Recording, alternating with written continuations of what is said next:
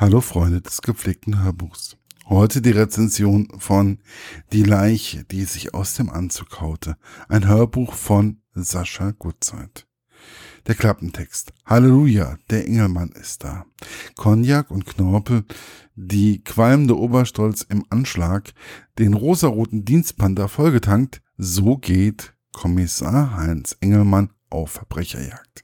Dem nimmermüden, immer durstigen, zimmertemperierten Ermittler und seiner schnittigen Assistentin Liesel Weppen geht kein Ganove durch die Lappen.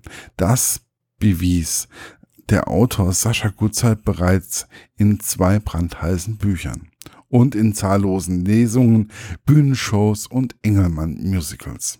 Jetzt kommt der Kultkommissar endlich auf CD und seine Fans jubeln.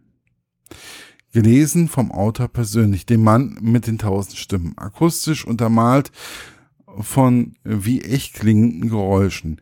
In Schwarz-Weiß in edler Vinyloptik. Gibt's Engelmann spannendste und noch spannendere Fälle nun auch für die Ohren.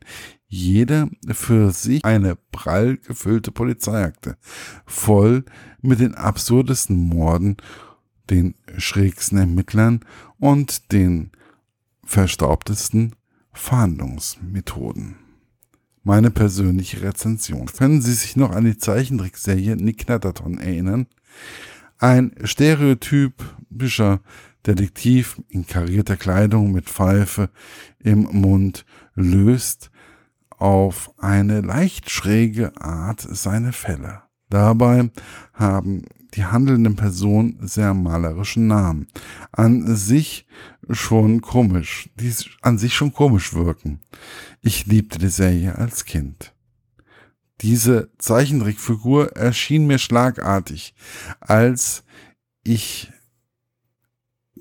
den ersten Minuten des Hörspiels lauschte. Und ich musste herzhaft lachen.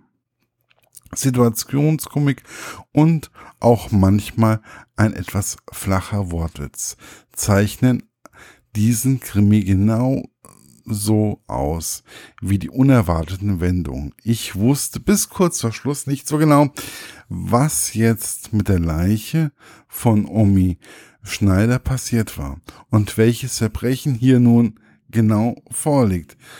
Mit der Lösung hätte ich nie gerechnet. Kommissar Engemann ist kein hochgeistiger Theoretiker wie Hercule Perot, Perot oder Sherlock Holmes. Er ist pragmatisch und bodenständig.